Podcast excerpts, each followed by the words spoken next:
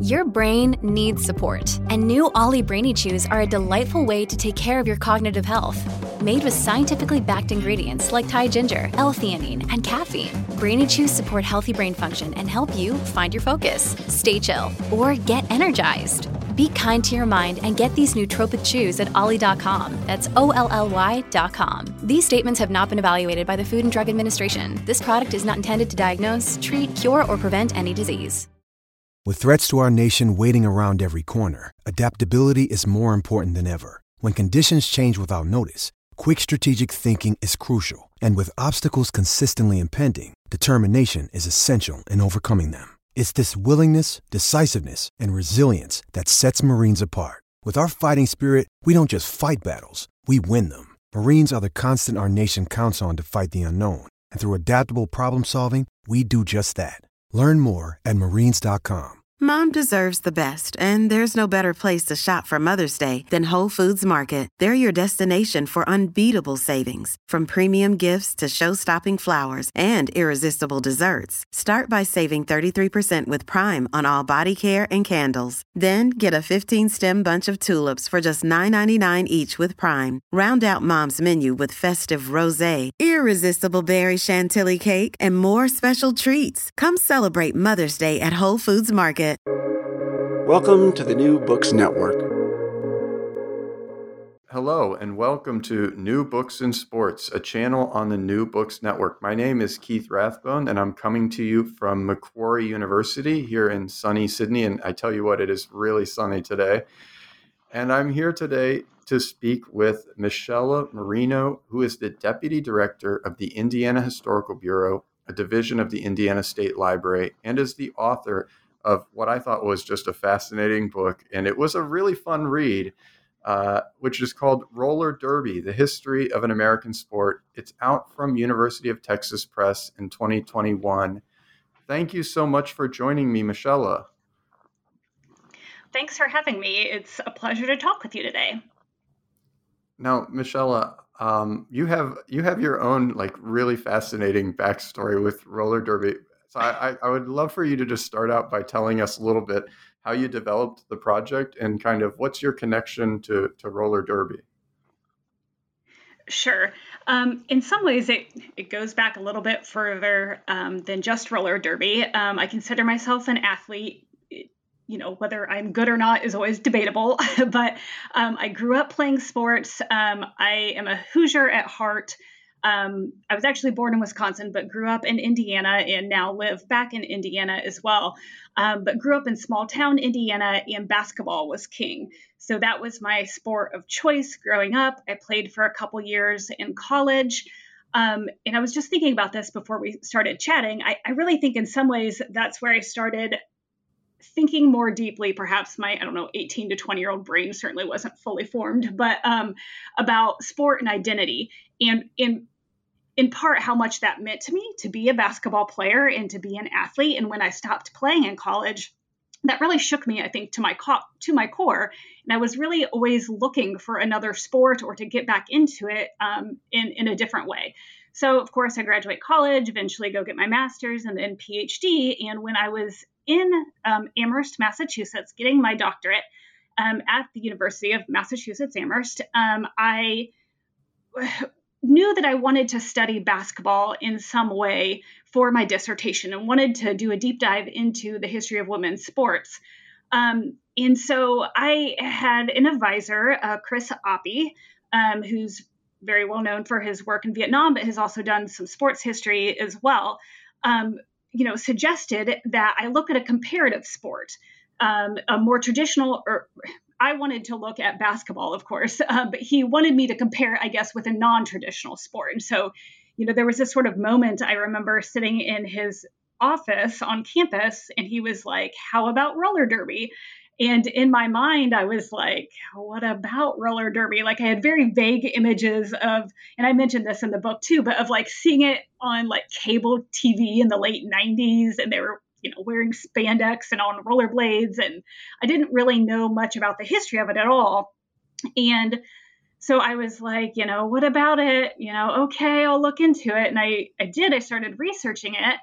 And then, um, you know, was just fascinated about what I was learning, about how long it had been around, that it had been co ed, and there were all these really interesting gender dynamics. Um, but at the same time, this was happening in, uh, I think about that time was 2008, 2009. There had been a resurgence of modern roller derby. And so I started just, you know, digging into the local team. Um, you know, I, I kept seeing articles about the local team, which was Pioneer Valley Roller Derby, popping up um, in sort of the alternative newspapers and then could check them out on the website. And I was like, well, you know, if I want to know more about the sport, I should try it out. Like I said, I'm an athlete at heart. Um, I like to, I am super competitive. So um, I'm like, well, I should just go see what this is about to better understand it. And it wasn't intended, I didn't want it to be like a covert participant thing where I was like doing this underground and not letting anybody know um, about it or anything, but I just wanted to learn more about it so I could better understand it as I was researching it. So I did go and try out and ended up um, joining the league uh, and skated with Pioneer Valley Roller Derby for several years. So I, I, actually did start researching it first. And then, like I said, um, you know, wanted to understand it better. And to do that, I felt like I needed to actually try to play it um, which was really important because it helped me understand the nuances between the old game, what had been in the 30s, 40s, 50s, uh, really all the way through the 1970s, and then this modern resurgence that people are pretty familiar with now. Yeah, I loved, I loved, um, I love the idea of embodied histories, like that we need to have some sense of, you know, the a- effective work that maybe our subjects do in order to really understand them, especially for sports historians. And we, I think we rarely kind of write about it, but so many sports historians are athletes, you know, Moncke, like, or former athletes. But uh-huh.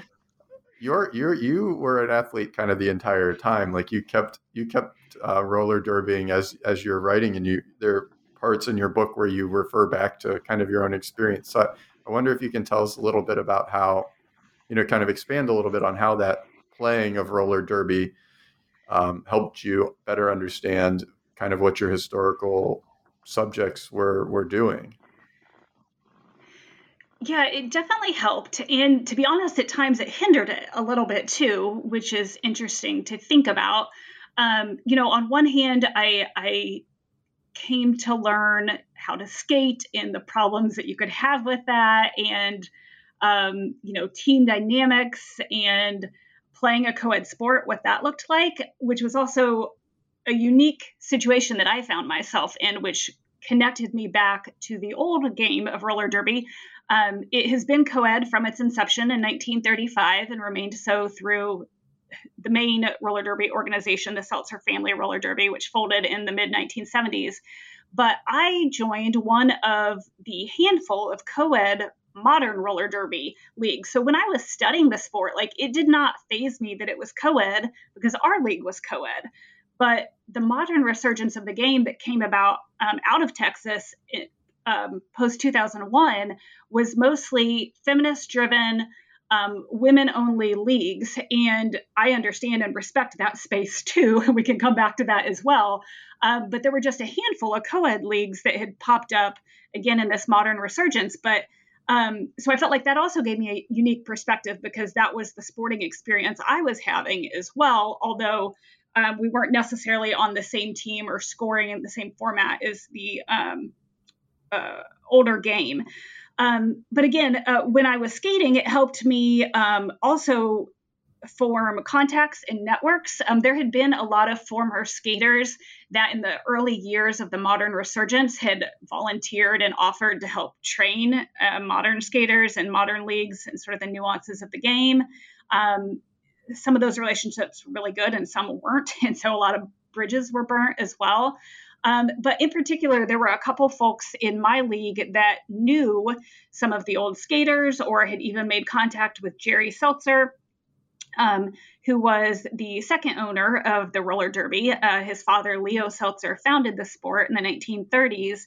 Um, and they were able to sort of put me in touch with people I needed to interview, um, both of the old game and and the new. And so it really helped me again, not only as an athlete, understanding the ins and outs of the sport and the differences in the rules from what had been previously to the modern game, but then making those connections of people I needed to be in touch with and interview um, to get the you know firsthand skater experience and perspective.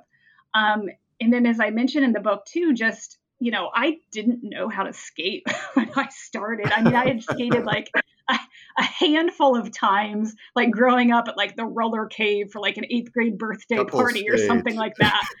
exactly. Like I was not good. I did not own a pair of skates, you know. Um, and so it was really scary trying out at first. And and even though I had played, you know, basketball, volleyball, um, softball, all these sports in the past, you know, skating is a whole different game, um, a whole different skill to pick up. And so it, was, um, and it doesn't always rely on roller derby in particular. It doesn't rely on the same set of like athletic skills that you often draw on in more traditional sports like basketball or volleyball or track or whatever it is. Um, and so that was a really interesting experience to me of like sort of trying this sport, but also not having a background in it. Um, and but I, like I said, I'm competitive and I wanted to learn it and I wanted to be good. I don't think I ever really achieved that necessarily, um, but I but I really did devote a lot of time to it um, for a few years while I was getting my doctorate. And again, I don't think I could have. Um, I, I, could not certainly have written this book without those experiences. I'll say that at least. I I, uh, I want to jump into the origins, but I want to ask you kind of one more methodological question first, just because you you brought it up a little bit there, which is you know that you you rely on a lot of like oral histories eh, and you adopt this kind of insider outsider perspective and what you call a critical feminist perspective and so i wondered a little bit i mean i loved it but i wondered a little bit how um, how that undergirded your project like what you know is there kind of a, a, a political through line from the beginning or did this become generative when you were actually playing in the modern iteration of of roller derby and then you were like oh this provides like a structure to what I'm, you know, method and structure to what I'm seeing in the past? Yeah, that's a really interesting question. Um, I think the answer is twofold. On one hand, I always knew I wanted to do an oral history based project. My master's thesis was um, oral history based. I'm an oral historian by training. Um, and so I knew that I wanted to talk with people who had been involved in the sport, of course, and to get their firsthand experiences, in part because women athletes are usually left out of sports histories. they're, you know, they're always compared to men. Their stories are not covered in the papers in the same way. They're not covered in traditional sports journalism or media in the same way. And so I wanted to know what their experiences were like from them. So I would say that definitely um, I went in to the research knowing that I wanted to do that part of it. Um, and I also knew that I think knew that I wanted to take this sort of critical feminist lens to the project as well. Um, but I do think that that also developed in a particular way the further into the research I got because I, I in some it really took me a long time to sort of grapple with and tease out and make sense of you know, roller derby seemed so progressive when you hold it up in the 1930s yeah. through the 50s compared to any other, not only sports, but well, women's sports, but sports in general. Um, and I just kept wanting to be like, this is so progressive, this is so progressive, and this is feminist, and everything about this is great. But like, the further I dove into it, I, you know, could see the ways in which it was still constrained by um, society, by the patriarchy, by um, larger forces. Even as much as I wanted to scream that this is so interesting and this is so unique, you know, it, it was a balance. And they were always walking sort of a, a, a tightrope or, you know, skating a line, if you will, um, between how much they could push and how much they were replicating popular culture and, um, you know, other restrictions of the time. So I feel like that is something that again, I always came at this with or from a feminist perspective, but I, I had to really dig deep into that to make sense of what was happening and push myself a little bit more than I think that I wanted to in the beginning of my research, where I really just was like, this is so progressive, this is so different than anything else. Um, so that took a while to tease out, I guess I should say.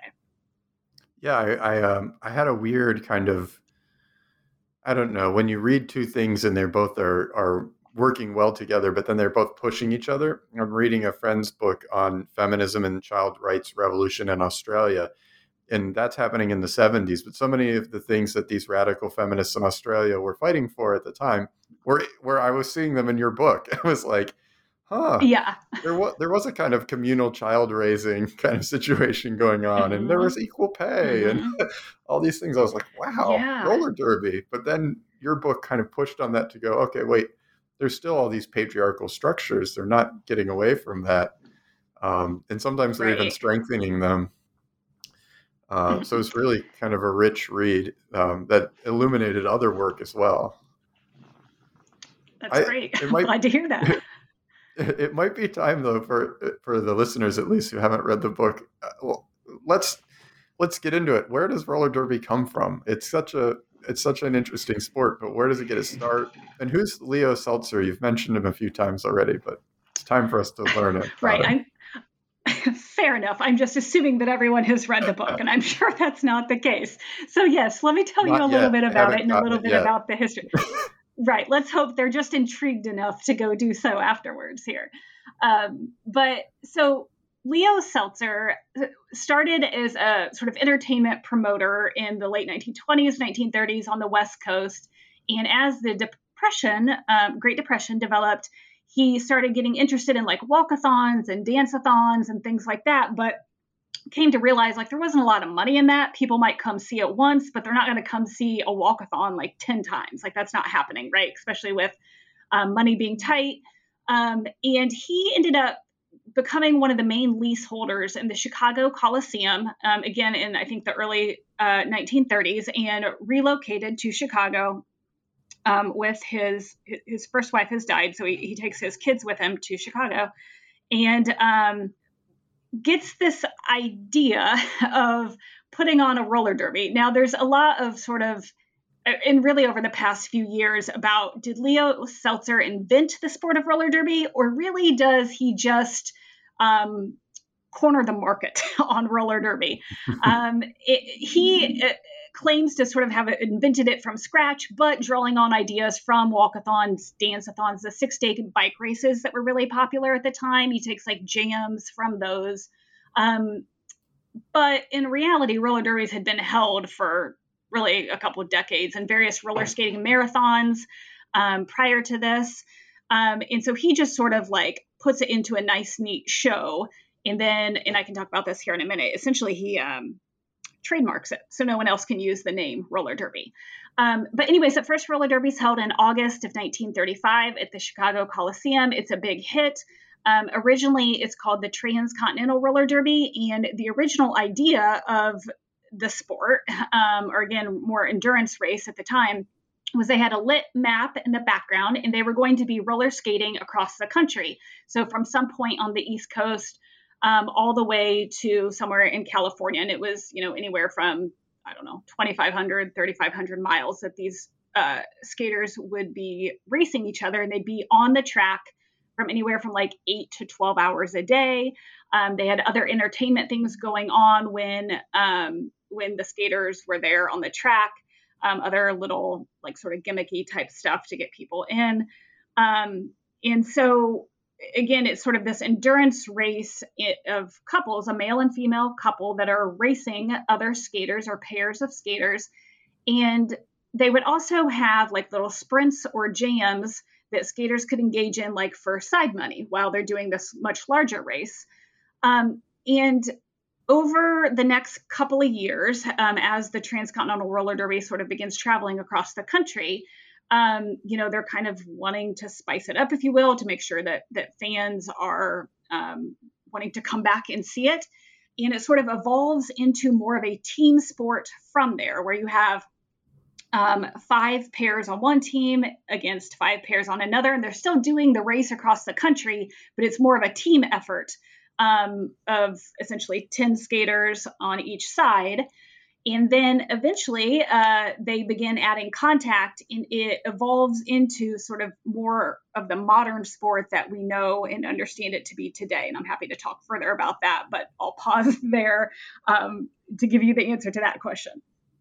No, no, that's great. And I, I am wondering, you know, so one of the big one point that you make throughout the book, uh, and one of the big in in interventions it seems to be that roller derby was doing at the time is that it had, you know, men and women competing kind of together. Um, maybe not all that always together, but on the same teams and sometimes at the same time. So I was wondering if you could talk mm-hmm. a little bit about why that emerges that way, and then what was the role of women in early roller derby? I mean, because they weren't just they weren't just sometimes the players; they were also uh, the fans and the organizers and things like that. So yeah, I would argue that women have driven the sport from its beginning um, through, again, the whole sel- excuse me seltzer era of the sport, which lasts to the mid 1970s, and then of course with the modern revival as well. Um, but this is where I think Leo Seltzer was a brilliant, brilliant businessman. Um, he understood that people like to, to see women um, as athletes on the track and then later like through contact like fighting on the track and doing that too but also that women were sort of an um I'm not sure what the phrase I want to use under tapped market um, that if women buy tickets, the men will follow, and that he could capitalize on that by bringing women in to see other women athletes competing on par with men. And as you just note, most of the time, men and women were on the same team, and their scoring was kept together, although they weren't always on the track at the same time. Although that does happen upon occasion. If their partner would get hurt, if their male partner got hurt, the women, uh, his woman partner would come on the track and skate with the men too. Um, so that was not uncommon that they were on the track at the same time, but sport was not structured like that per se. But men and women were teammates, and their scoring was um, kept the same, whether that was the endurance race or when it evolved to more like the contact sport that we know. Um, so again, I think that is where Leo Seltzer really capitalizes on roller derby and makes it unique when he adds contact and when he recognizes and understands and then caters to not only the female skaters but the female fans too. One of the things you do in your book, and I don't, I don't know that we can talk about everyone is, is that you're you're really great about because you do oral history you're really great about actually discussing um, people right?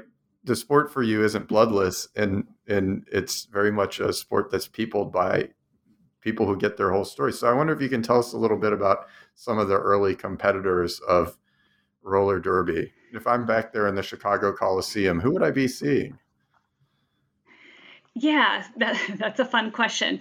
Um, so, some of the early stars, which were women, within the first year or two, there was a popular skater by the name of Ivy King, who was sort of the pretty skater that you know everyone idolized and wanted to be like.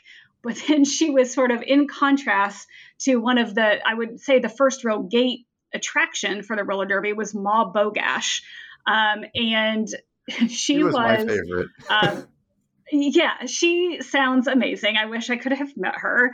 Um, but she started roller derby when she was like in her 40s, I think it was. Um, and basically, she decides to join the roller derby to prove her husband wrong, which is like the best story ever, right?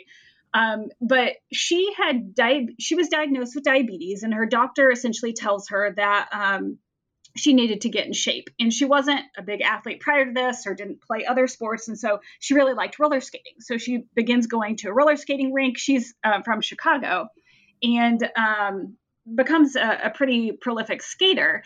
And then she and her family are at the very first roller derby that is held um, at the Chicago Coliseum. And essentially, she sort of makes a bet with her husband. She says, These female skaters are not very good. I could, you know, outskate them any day. And he's like, well, let's see you do it.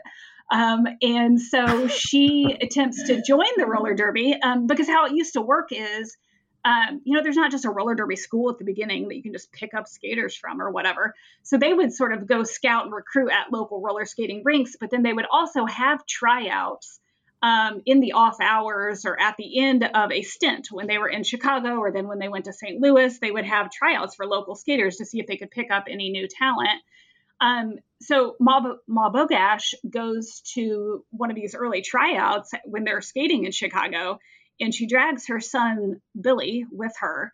And he was not a particularly strong skater at that point, but he becomes a big star in his own right too within the roller derby. Um, and basically, they say, Well, we'll take Ma, but we don't want Billy. And she says, Well, we're a package deal.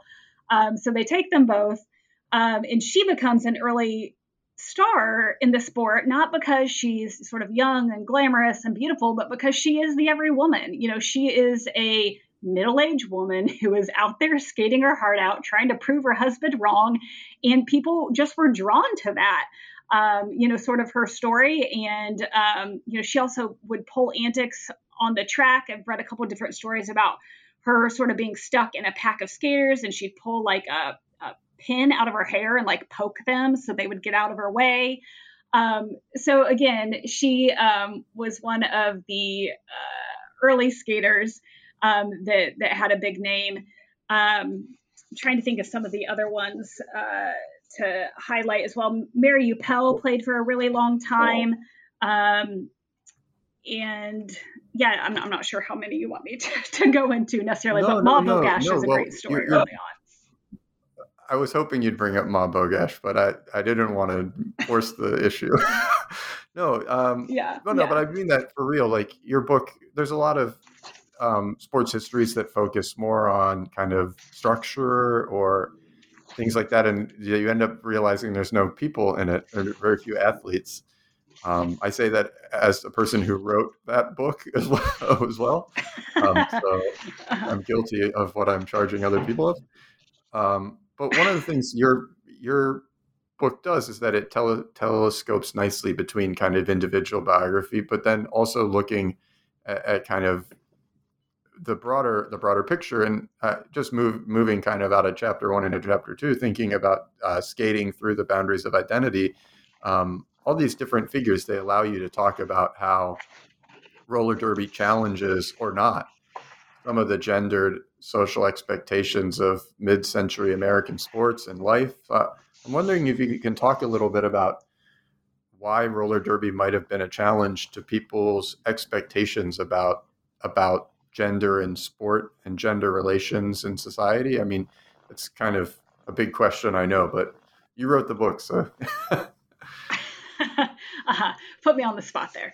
Um, no, so I think, you know, women's sports changed drastically, I think I would argue, throughout the course of the 20th century. But if you look at sort of the heyday of roller derby, really from its inception in the mid 1930s through its golden era in the late 40s into the early 50s, I mean, this is such an interesting time for women in American society in general, um, where you know gender roles are changing, but they're sort of temporary. Like if you think women during World War II, they're asked to come into the workforce, but then they're promptly sort of if not pushed back out, at least pushed back into more traditional jobs.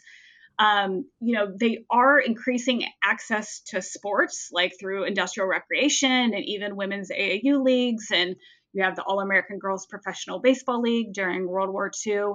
Um, and then in the 1950s, you have this sort of supposed return to tradition and normalcy, but that's also not the reality of a lot of women's lives um, in the post war era and so in some ways i think like roller derby reflects that and is always trying to balance between pushing the bar of like look we're doing this really cool thing where women are on par with men and look at how great of um, look how athletic they are and how tough and rough they are and skate as you know well as the men do and fight and it's exciting to watch on the other hand also not turning away this traditional fan base what is middle and working class folks, right? Who they're trying to make up that that base, um, the, the fan base. So they're also then highlighting like, well, they're roller derby skaters, but they're also mothers, they're also wives, they're also um, you know, love to stay at home and cook spaghetti and do these other things that supposedly women, you know, like to do. Um, there's, you know, a couple great quotes from various skaters. I know I think it's Gloria Mack at one point says, you know, all I want to be is considered a lady. Yes, I play roller derby, but you know, I, I love my home and my husband and just want to be seen as, you know, a, a normal lady. Um, so they're always, you know, kind of pushing the boundaries while also trying to put up the sort of publicity of no, we're just like you too. Um, and we are traditional as well. So, um, again, they're always sort of walking that line with that. And it, it's also interesting, um, and this gets into the sports entertainment piece of it too. You know, Leo Seltzer, who is the founder of, of the, the roller derby, um, you know, he he does want this to be seen as a true sport. But how do you convince mainstream journalists to cover it as such when you have these professional women athletes? And as he's trying to convince everyone to cover it on the sports pages, though, he's also a sports promoter and is a businessman and needs to make money at the gate. And that includes, you know, sometimes having people put blood capsules in their mouths and when they fall down on the track it looks like they're bleeding or you know the women fighting or doing these other antics that also makes people question its legitimate excuse me legitimacy um, at various points so again he's like balancing all these different pieces to it this episode is brought to you by La Quinta by Wyndham. Your work can take you all over the place, like Texas. You've never been, but it's going to be great because you're staying at La Quinta by Wyndham. Their free bright side breakfast will give you energy for the day ahead. And after, you can unwind using their free high speed Wi Fi. Tonight, La Quinta. Tomorrow, you shine. Book your stay today at lq.com. If you're struggling to lose weight, you've probably heard about weight loss medications like Wegovy or Zepbound and you might be wondering if they're right for you. Meet PlushCare, a leading telehealth provider with doctors who are there for you day and night to partner with you in your weight loss journey. If you qualify, they can safely prescribe you medication from the comfort of your own home. To get started, visit plushcare.com slash weight loss. That's plushcare.com slash weight loss. Plushcare.com slash weight loss.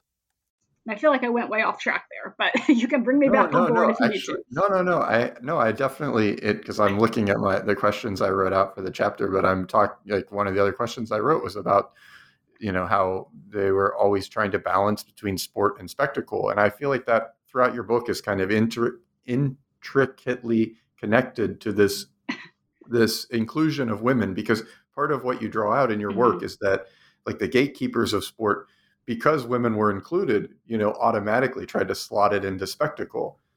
You know, especially yeah. the journalists. It's really sad to read that they just refuse to write about it. Yeah. Um, basically. Yeah. And it they did. And it's it's interesting though, because people like also were not very consistent. And I found that in some of my more recent research too, even after the book has been published, like depending on what papers you're looking in, it's like sometimes they'll cover it in the sports pages, but sometimes it's like near the marriage announcements. Like it's just all over the place in terms of of where they're putting it and why they're putting it there. And if it is on the sports pages, usually it's really um, uh, derisive, I guess, um, or, or, critical of the sport. Um, eh, but I, I, guess I did want to. I do. I absolutely want to talk more about this um, balance between sport and spectacle too. But to get back into the identity piece, this is also something the women themselves were grappling with. You know, they wanted to be taken seriously as athletes and as professional athletes, and that this is their career. Um, but you know, as women athletes have had to face throughout much of the 20th century, um, because they are participating particularly in a full contact sport and not, say, tennis or ice skating or these more traditional sports that you have that are played by white middle class or upper class women um, in in the mid 20th century um, they're constantly you know being called rough being called unladylike um, you know, a lot of code words for, um, you know, saying that they're homosexual, um, or sometimes like just outright calling them lesbian, whether they are or not, but just because they're pushing against these boundaries of traditional middle class, uh, white, heteronormative femininity um, that is sort of mainstream at the time. Well, one of the things, and this was a, just a great chapter. Um, one of the things that roller derby tries to do to kind of emphasize the normativity of their competitors is they host these beauty contests. Can you tell us a little bit about that? I mean, I found that just fascinating. Yeah, and roller derby is not the only organization to do this. So AAU basketball, women's basketball, basketball, excuse me, becomes popular in the 1930s, 40s through the 50s. And they also do similar things. So other sports are drawing on this idea. And it's again, just gets down to apologetic behavior. Hey, these women are playing a sport. Um, we don't want them to seem masculine, so we are going to hyper feminize them by making them participate in a beauty contest. Um, but that really does stick with the roller derby. I mean, we're all familiar, no matter how much you really know about roller derby, you've probably heard the phrase roller derby queen, right? Um, there's a song about it, even. Um, so it, it, does become known for that. Um, and it's interesting though because they also have a roller derby king contest, but the sort of parameters of that contest are a little bit different. Um, but essentially, it uh, in the early years it was just kind of a popularity contest where fans would write in and you know kind of vote on their favorite skater. Um, at least that's what I think Mary Youpelle claims. She's the first roller derby queen, and I want to say it was 1938. Excuse me. They take a, a few year hiatus on that and then come back in the 40s and 50s um, and then it's basically like, who do you think is the prettiest skater? and um, there were ballots that were printed in the Roller Derby News, which was a popular publication that was put out by the roller derby itself. Um, and fans would vote in on who they thought was the prettiest skater, and that would be they would sort of tally votes uh, for a couple months at least, and then hype that up in the paper um, and kind of get quotes from the women about it. Um, but when I interviewed the women, most of them like did not care about that at all and like didn't really want to talk in depth about i don't know if they um, you know were sort of like embarrassed um, you know talking about how people thought they were pretty or what it was um, but just you know that was not something it was clearly promotional and gimmicky i guess is what i should say. It was not something that they really cared about and was like oh i really want to get roller derby queen this year. Like nobody said that. Um, so they understood sort of the purpose of it, um, but it was not something the skaters themselves like valued in any way, shape, or form. Yeah, it um, that chapter for me really like highlighted so much of how how how expectations about beauty can can shape kind of the ways in which people perform, but also how agentic some of the women could be, some of them caring, clearly some of them n- not caring, to look uh, to look um, quote unquote feminine, you know, wearing makeup or not wearing mm-hmm. makeup. But that also there are real limitations, like there, uh, you know, racial, um, LG, LGBTQ, um, potentially athletes, you know, not not being able to get the votes because it was like a popularity contest. So it was a hmm. really fascinating chapter. Yeah, I, thank um, you. And yeah, I mean, there's a. Oh, I'm sorry. Go ahead. No, no, please, you go ahead, please. Well, I was just going to say you use the word performance, and that is a really, I mean, they are performing femininity, right? But as you note, that not everyone can even perform that. I mean, they're by sort of white middle class standards.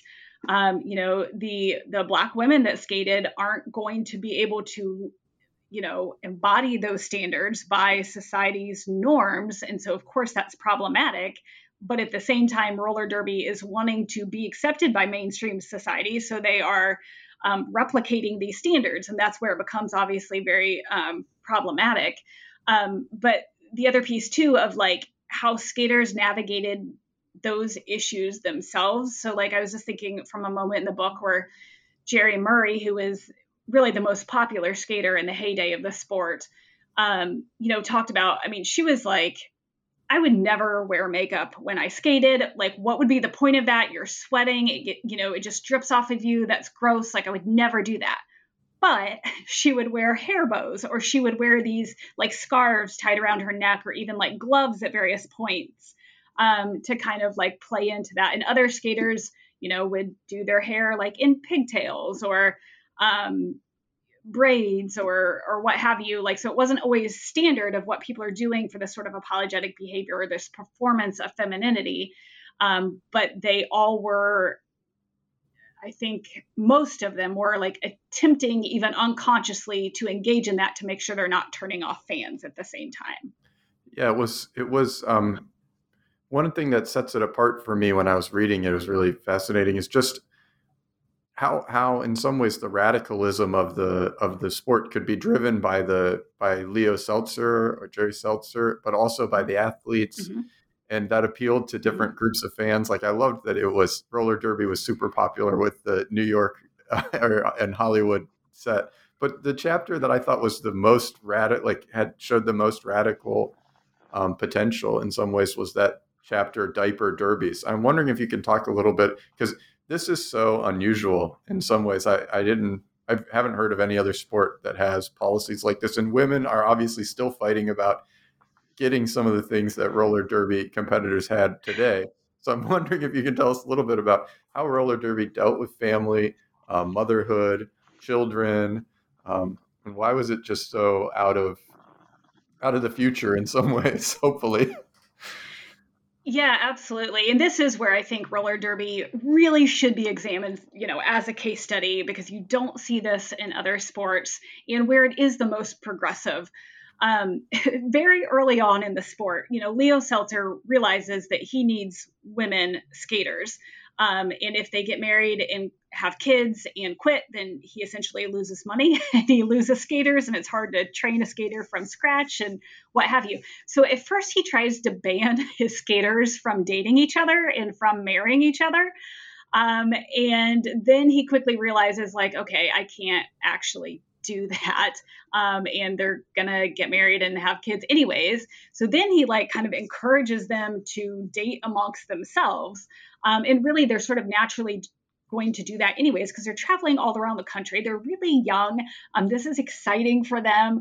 Um, and you spend not like oh hey we are at the gym or at the rink for two hours today. Like they're there they live in these rinks and uh, it, um, coliseums and armories and where they're playing sometimes when they're booked for a month out at a place. So they, you're literally spending like 18 hours a day with the same people um, so of course they're naturally going to be drawn to each other and they understand each other's way of life. Like this is a very hard knock life. Um, traveling around the roller derby it's a rough sport. People are getting injured all the time. So of course they can relate to each other in that regard. So then he begins, um, Leo Seltzer begins sort of like encouraging, um, you know, the skaters to date and, and marry amongst themselves. But ultimately, he realizes like, you know, I can't control whether the the women are are going to have kids, obviously, and so he just makes it accessible and makes it um, builds family into the roller derby. And in some ways, it had been that way from the beginning because it was a family like he and his brother um, owned a skate company. Uh, he had his daughter and son in law working in the front offices. Like there were a lot of relatives sort of involved with it. Um, on, on his side from the get go. It's always been a family affair. And again, you have like Ma Bogash and her son that are playing. Over the years, you have like brother sister teams. Um, you know, whole families are joining the roller derby. So um, he recognizes that that's sort of an important piece to it. Um, but especially these big stars, like he doesn't want to lose them. So he's making it okay for them to bring their kids with them on the buses or, um, you know, traveling separately in a car, but following the bus. Um, he sends like advanced men into the next town they're going to to make sure that the hotel rooms are set up, that the hotel rooms have cribs um, or a babysitter or strollers or whatever it is they need. They bring trainees with them that aren't ready to skate on the teams. Um, and they serve as babysitters for some of the couples that have their kids with them on the road. Um, so he makes um, a lot of adjustments to accommodate this life. And again, obviously, that affects the women in particular ways. It doesn't necessarily affect the men, but um, it, it, it allows. I, I mean, in some ways, he's just more accommodating toward, he allows the male skaters to be fathers too, and not to also have to choose between being just an athlete or a dad. Now, of course, I think that's a bigger choice there for the mother and affects their lives differently. Um, but but he does this across the board for both uh, male and female skaters. Yeah, I, um, it's hard to it's hard to just state how how revolutionary this must have been at the time because it just is kind of of avant la lettre. You know, before even the radical feminist movement is has adopted all of these things. Roller derby's done it, you know. Um, you know, yeah. roller derby's doing well, equal pay. Roller derby's accommodating families. It's just, I was, I was shocked. Yeah, it is, and, and in some ways, I guess it is super progressive. Of course, it is. I make that argument myself. on the other hand, it's also a promotional strategy because remember they're they're playing this game of no, these are normal women. They're yeah, they're rough on the track, but it, she's a mother. Like look at her cute kid.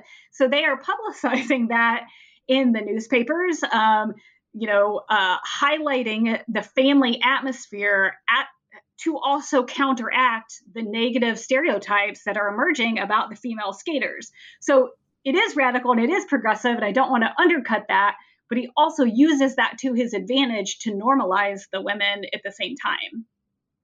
Yeah. Uh, I, I, I could talk about this longer, but I don't. I there's two other chapters in the book, and I want to try to get get to the end because the yeah. last chapter about kind of contemporary roller derby is also fascinating. But so then maybe you know we haven't really hit on, or I haven't hit on one of the things you talk about in the book was just how popular roller derby is. But then, you know, it goes from being one of the most popular sports on television. And then in the 70s, it just collapses. So maybe you can tell us a little bit, kind of briefly, about why roller, why the Seltzer roller derby ends, and you know mm-hmm. why it needs to be then rejuvenated in the 2000s. Yeah, absolutely. So, um, Leo Seltzer again sort of founds the sport, if you will, in 1935 and continues to operate it through the 1940s. And he sort of um, settles the sport in New York City. And uh, they have a TV contract through, uh, I think, the is it 1952. Um, and then he just struggles to get his footing um, and to keep the sport sort of going after that. He can't find another TV contract, um, so the operation's low on money. Um, and he decides, like, we need to move the sport to the West Coast, and we're going to try to make it big there.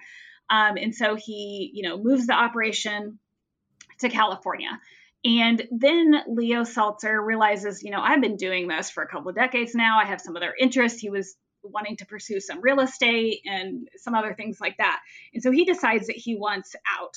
And at this point, his son, uh, Jerry Seltzer, um, he'd kind of grown up around the sport and um, he'd just gotten out of the army and had also uh, had been helping out doing some trackside announcing. And I think he was working for the uh, roller derby skate company that his uncle Oscar um, owned, uh, sort of jointly with Leo Seltzer. And so um, Leo Seltzer kind of decides he's going to walk away and maybe even shut down the sport. And Jerry says, you know, let's pause that. Um, why don't you let me try to take it over um, and see what I can do? And so Leo does. So Jerry Seltzer becomes the sort of second owner of the roller derby. Um, and I believe it was 1959 or so, but a lot of different things are changing and happening at the same time. So, right, they relocate um, to California. There's a lot of new advances with TV and uh, television syndication that are going to affect the sport. Um, but essentially, they have the second resurgence under Jerry Seltzer on the West Coast. And um, roller derby becomes very popular again, but it also becomes more theatrical than it ever had been before. Um, and towards the end, it sort of tarnishes its own image, um, if you will. But uh, so Jerry Seltzer keeps it operating for about uh, 15 or so years. And I think it's 1973 when he also decides he wants to get out and there's not enough money. And so he closes down um, this, the Seltzer family roller derby. Now, I say all that to say that the Seltzer family roller derby was in many ways the main component or business operation when people say roller derby, anytime from 1935 until you know 1973, they're generally referring to the Seltzer family roller derby.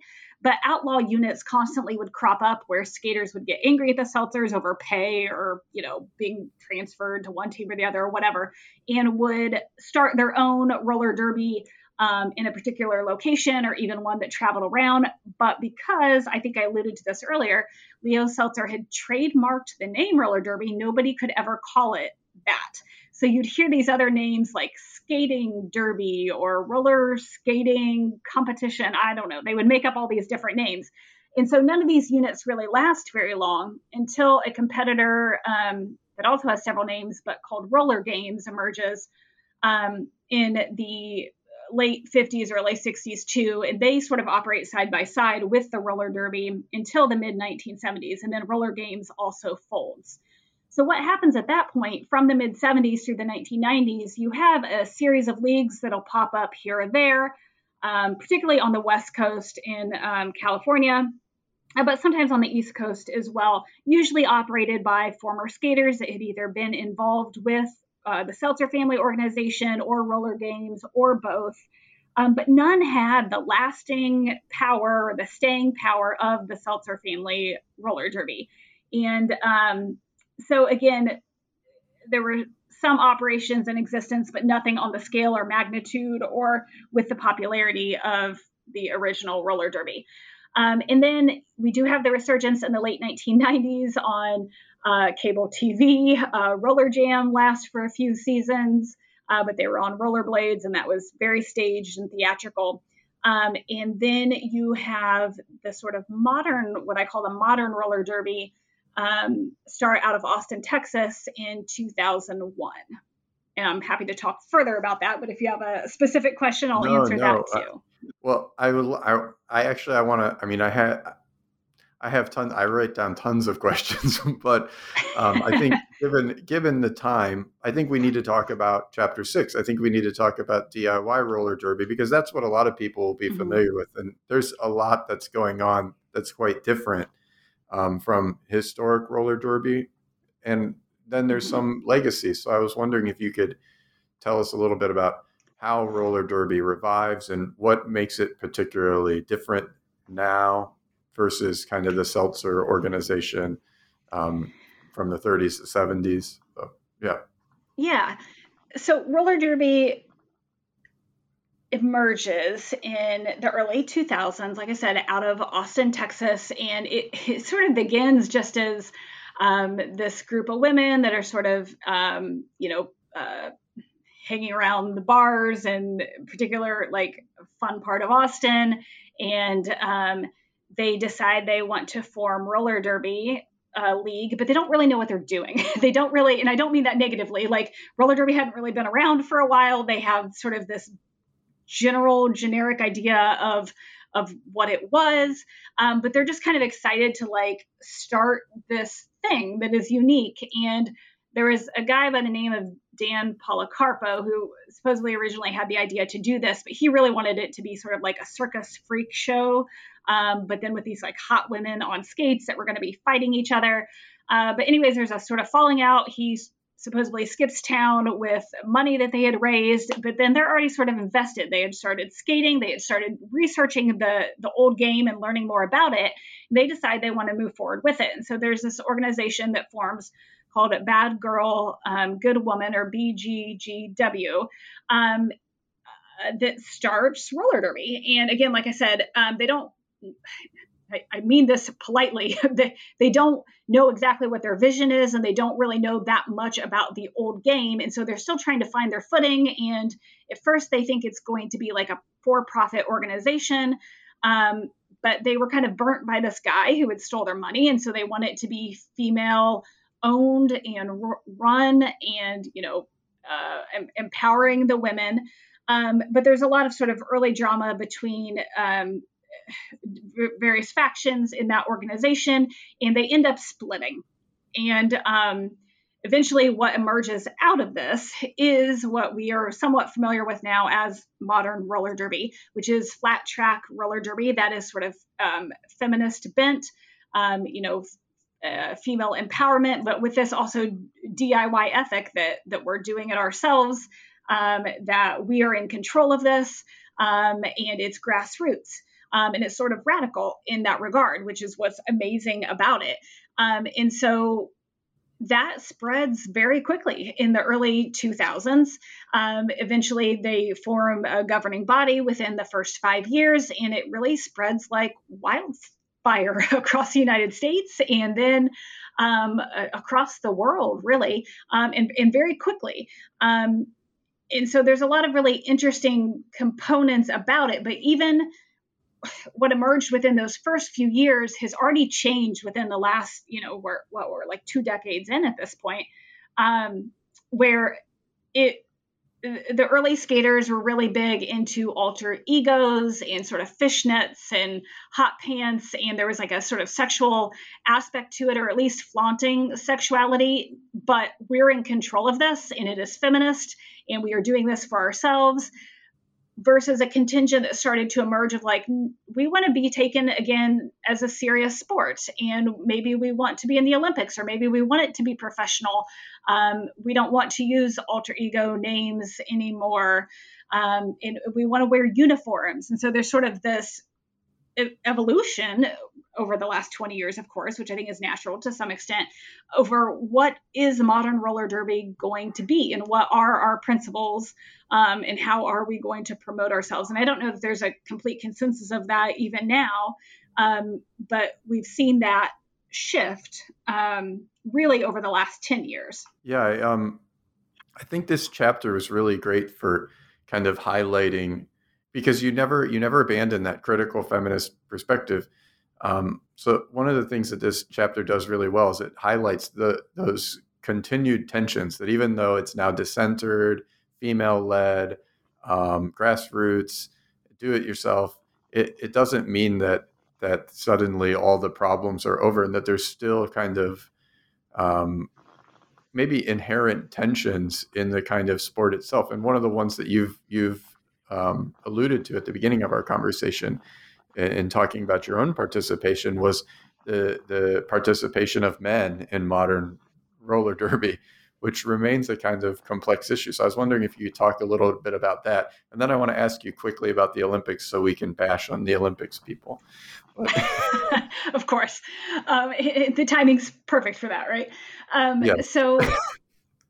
Uh, yeah, so it's really interesting because when modern roller derby again emerged in the early 2000s, a lot of men participated in the sense that they were there supporting their girlfriends, wives, uh, sisters, buddies, you know, whoever.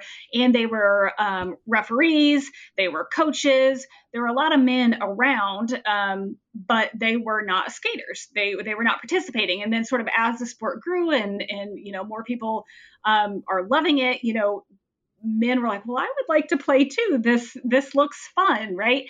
So there's a handful of men's teams that pop up that are really attached to women's teams or were part of what had been um, women's leagues. And the one I uh, joined um, was a co-ed league in that regard too. Um, and it was sort of the same thing. Um, and I, I, mentioned this in the book. Um, my league was um, co-owned originally by um, uh, a couple, uh, Sarah and Jake, uh, Jake Fahey and Sarah Lang. And Sarah started skating. Jake's like, well, I, I'd like to do it too. You know, it looks like fun. Um, but they never wanted to, at least these early men's teams, you know, didn't want to intrude on this feminist space. They wanted to support it um, but you know, women were very leery because if you look at the history of women's sports, you know, there isn't mm-hmm. a lot of space that has been just their own or that they have had control over or didn't just become an auxiliary of, if you will. Um, so now that women had control of the sport that that was really you know unique and interesting and exciting, they didn't necessarily want to give up that control. Um, so there's sort of this long um, I guess, path where men who are participating in a roller derby are trying to also, you know, create their own version and their own sport while trying to support the women, but also be like, we're not here to take over or we don't want to step on your toes necessarily. Um, but but finding that balance, like how much do you work with them?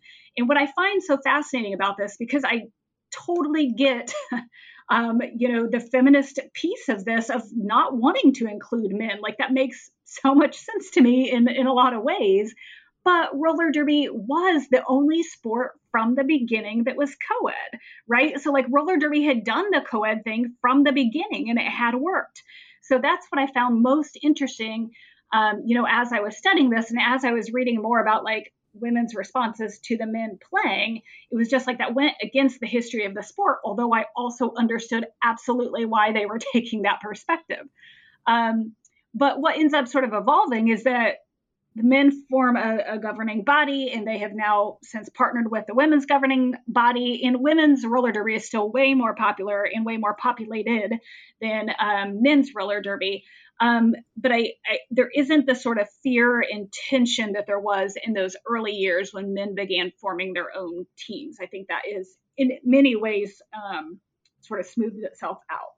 Although that doesn't mean there's no tension on this angle, though, right? And so that brings us up to the Olympics question. And what do you what do you think the future of roller derby as a as a kind of final question? What do you think the future of roller derby is? Is it going to be an Olympic sport in LA um, when we get the Olympics, or, or what's going to happen? That is a very important and good question, but I don't know that I also have the answer to it. In part because I think COVID has really um, no one's been able to practice or play for the last couple years, and I myself haven't skated for the last few years, so I'm not completely in tune with the most recent conversations or have like my don't have like a great sense of where a lot of the leagues are feeling about joining the Olympics or retaining amateur status. But like when I was playing, that was constantly something that we talked about. Like where was the sport going? Um, you know, who was going to be in control of it? Do do we even want to be a part of like the Olympics or try to go down that path because that means that we lose our own control and you have to follow all these rules and yeah, let's be honest, the Olympic Committee does not have a great reputation uh, in a whole lot of sports. So, like, was that even something that we need or want? So, I don't know that I can make a guess or an assessment as to what will happen. I think it'll take a long time. And I think there'll really will probably be a lot of splinters because people feel very passionately about that one way or the other.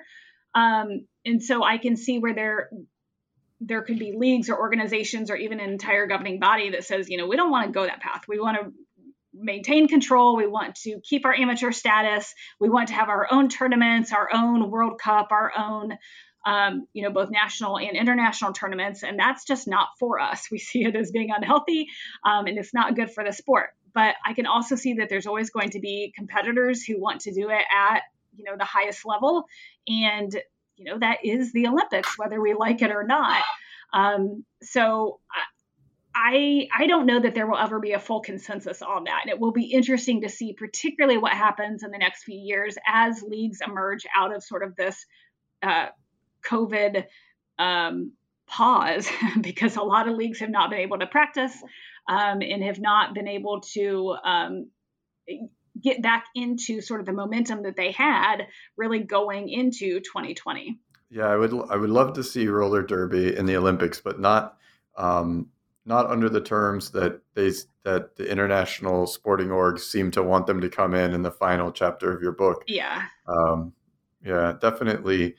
A female-led grassroots DIY roller derby in the Olympics sounds great. Uh, IOC I agree, but at what cost? yeah, yeah, yeah, yeah. It does. History, history is. If we can look back to history, that doesn't end well for us, right? So yeah. I, I understand the people being leery on that, but at the same time, there's such a prestige around Olympic sports and being an Olympian and being included in that. Uh, yeah, it's tough.